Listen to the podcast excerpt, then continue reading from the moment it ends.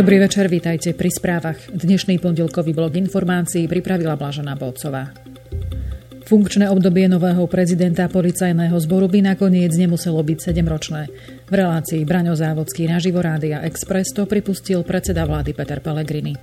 Reagoval tak na fakt, že návrh novely zákona o policajnom zbore sa okrem odporu opozície nestretol ani s jednoznačnou zhodou vo vládnej koalícii. Premiér sa vyjadril i k reforme policajnej inšpekcie, ktorá sa nakoniec nemá presunúť pod generálnu prokuratúru, tak ako to navrhovala ešte exministerka spravodlivosti Lucia Žitňanská. Podľa Pelegriniho je potrebné sa zamerať na to podstatné. My sa veľmi fixujeme na organizačnú štruktúru. Skôr sa venujme, aký morálny človek bude na čele, povedal.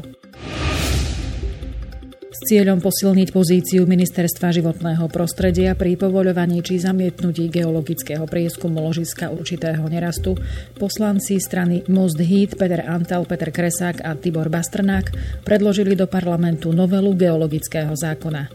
Národná rada sa bude zákonom zaoberať na septembrovej schôdzi, informuje SITA. Novela rozširuje možnosti zamietnúť návrh na určenie prieskumného územia, ak ho nebude možné v budúcnosti využívať alebo ak by bol návrh v rozpore s verejným záujmom. Ministerstvo si ponovom bude môcť vyžiadať všetky podklady týkajúce sa možného budúceho využitia ložiska. Novela tiež stanovuje, že Ministerstvo životného prostredia rozhodne v prospech návrhu zhotoviteľa geologických prác, iba ak sa preukáže prevaha verejného záujmu nad záujmami vlastníka nehnuteľnosti. Poslanci v tejto súvislosti zdôrazňujú, že navrhované zmeny sú dôležité, keďže podľa ústavy sú jaskyne, nerastné bohatstvo, podzemné vody, prírodné liečivé zdroje a vodné toky vo vlastníctve štátu. Štátne symboly by mali byť pred hanobením chránené dôslednejšie a prísnejšie. Pomôcť má tomu zavedenie nového trestného činu a to hanobenia štátnych symbolov Slovenskej republiky. V novele trestného zákona s tým prichádzajú poslanci ľudovej strany Naše Slovensko Rastislav Šlosár, Jan Mora, Stanislav Mizík a Natália Grausová. Právnou normou sa bude parlament zaoberať už na septembrovom rokovaní. Do zákona sa má doplniť paragraf, podľa ktorého, kto verejne hanobí štátny symbol Slovenskej republiky, potrestá sa odňatím slobody na 1 až 3 roky. Ak to robí ako člen organizovanej skupiny, ako verejný činiteľ alebo z osobitného motívu, hroziť mu majú 2 roky až 5 rokov za mrežami. Štátnymi symbolmi sú podľa ústavy štátny znak, štátna vlajka, štátna pečať a štátna hymna. Liberáli navrhujú ukotviť v slovenskom právnom poriadku Inštitút partnerského spolužitia. Preto na septembrovú schôdzu Národnej rady predkladajú poslanci zo strany Sloboda a Solidarita, Branislav Gröling, Natália Blahová, Jana Kišová, Jana Cigániková a podpredsedníčka parlamentu Lucia Ďuriš Nikolsonová návrh novely občianského zákonníka. Návrh je koncipovaný ako rodovo neutrálny, teda umožňuje uzatvorenie partnerského spolužitia tak medzi dvoma osobami rôzneho pohlavia, ako aj medzi osobami rovnakého pohlavia. V nadväznosti na tento novozavádzaný inštitút sa zavádzajú určité oprávnenia v prospech spolužijúcich partnerov v oblasti dedenia, informovanosti o zdravotnom stave, ako aj pri nároku na ošetrovné, uviedli predkladatelia návrhu v dôvodovej správe. SAS tiež navrhuje zrušiť dvojtýždňový zákaz zverejňovania výsledkov volebných prieskumov pred voľbami. Ako totiž uvádzajú, je to neprimeraný a protiústavný zásah do slobody šírenia informácií. Inštitút ľudských práv vydal v rámci projektu Vzdelávaním proti homofóbii, informovanosťou k tolerancii príručku 2 dvaja. Informoval o tom riaditeľ inštitútu Peter Weisenbacher. Ako ďalej povedal, ich snahou je podpora neformálneho vzdelávania a výchovy mladých ľudí k tolerancii menšinových skupín. Cieľom je zvýšenie povedomia o existencii LGBTI ľudí a snaha o odbúravanie predsudkov a stereotypov vedúcich k strachu alebo dokonca nenávistným prejavom a homofóbii. Ministerstvo školstva, vedy, výskumu a športu uviedlo, že nevydalo odporúčaciu doložku a k publikácii ani nebola predložená žiadosť o jej vydanie. Jej možné využívanie vo výchovno-vzdelávacom procese zostáva v kompetencii riaditeľa školy, ktorý zodpovedá za dodržiavanie štátneho a školského vzdelávacieho programu a úroveň vzdelávania, dodalo ministerstvo. Po letných prázdninách sa dnes opäť otvorili brány základných a stredných škôl.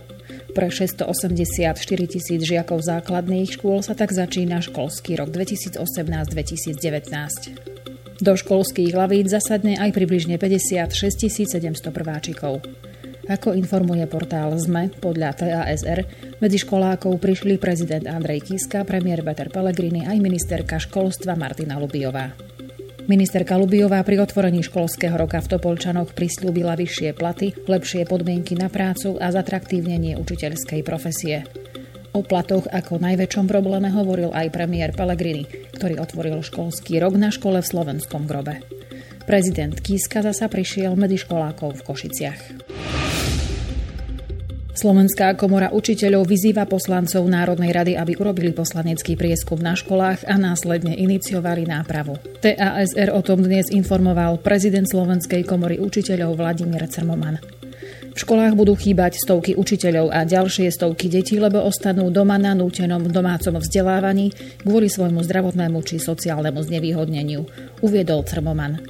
Ministerstvo školstva podľa neho úplne neefektívne vyhodí viac ako stovku miliónov eur na obedy žiakom a ďalšie desiatky miliónov na lyžiarske výcviky a školy v prírode pre bohaté deti.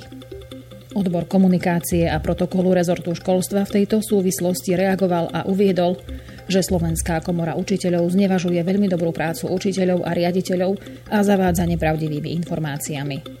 Jednou z nich je, že obedy zadarmo sú v pôsobnosti Ministerstva práce, sociálnych vecí a rodiny, nie rezortu školstva. Podľa nich sú aj lyžiarske výcviky a školy v prírode opatrením vlády Slovenskej republiky. Crmoman ďalej kritizoval ohlasovanú novú legislatívu.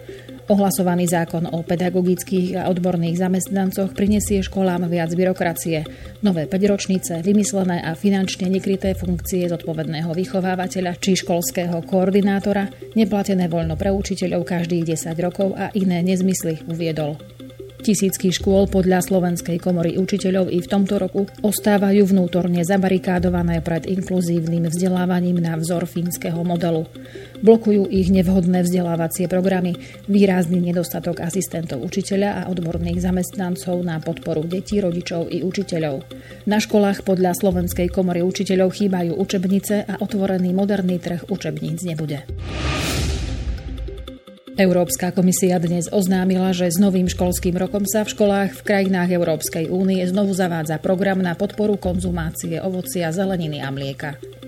V rámci tohto programu sa každý školský rok z rozpočtu EÚ vyhradí 150 miliónov eur na ovocie a zeleninu a 100 miliónov eur na mlieko a mliečne výrobky. Ako ďalej informuje TASR, účasť na programe je dobrovoľná, avšak zapojiť sa rozhodli či už do celého programu alebo len jeho časti všetky členské štáty EÚ. Výber rozdávaných výrobkov rešpektuje zdravotné a environmentálne hľadiska, sezónnosť, rôznorodosť a dostupnosť. Členské štáty môžu v jeho rámci podporiť nákup miestnych alebo regionálnych produktov, tiež ekologické výrobky a krátke dodávateľské reťazce. Francúzske deti, ktoré dnes po letných prázdninách tiež nastúpili do školy, museli tak spraviť bez svojich mobilných telefónov. Informuje o tom SITA. Vláda nedávno schválila zákon, ktorý zakazuje používanie telefónov na základných školách počas celého dňa vrátane prestávok. Pravidlo neplatí len pre výnimočné prípady a handicapované deti. Minister školstva povedal, že cieľom tohto kroku je dosiahnuť, aby sa deti lepšie sústreďovali na vyučovanie. Chcú tiež podporiť ich socializáciu a zároveň zredukovať používanie sociálnych médií zo strany detí. Zákaz má tiež prispieť k zníženiu online šikany, predísť krádežiam a násiliu na školách. Zákon umožňuje učiteľom skonfiškovať telefóny do konca vyučovania v prípade, ak by bolo nariadenie porušené. Európska únia poskytne 138 miliónov eur na pomoc zraniteľným komunitám v Čade, Kamerune, Nigérii a Nigeri, teda africkým krajinám v tzv. regióne Čadského jazera. Oznámila to dnes Európska komisia. Nové finančné prostriedky sú určené pre najzraniteľnejšie spoločenstva v tejto oblasti a spájajú v sebe humanitárnu a rozvojovú pomoc. Vyčlenená suma je súčasťou celkového balíka pomoci EÚ pre tento región v hodnote 232 miliónov eur. Jej poskytnutie oznámil dnes eurokomisár pre humanitárnu pomoc a krízový manažment Christos Stylianidis na konferencii o regióne Čadského jazera v Berlíne.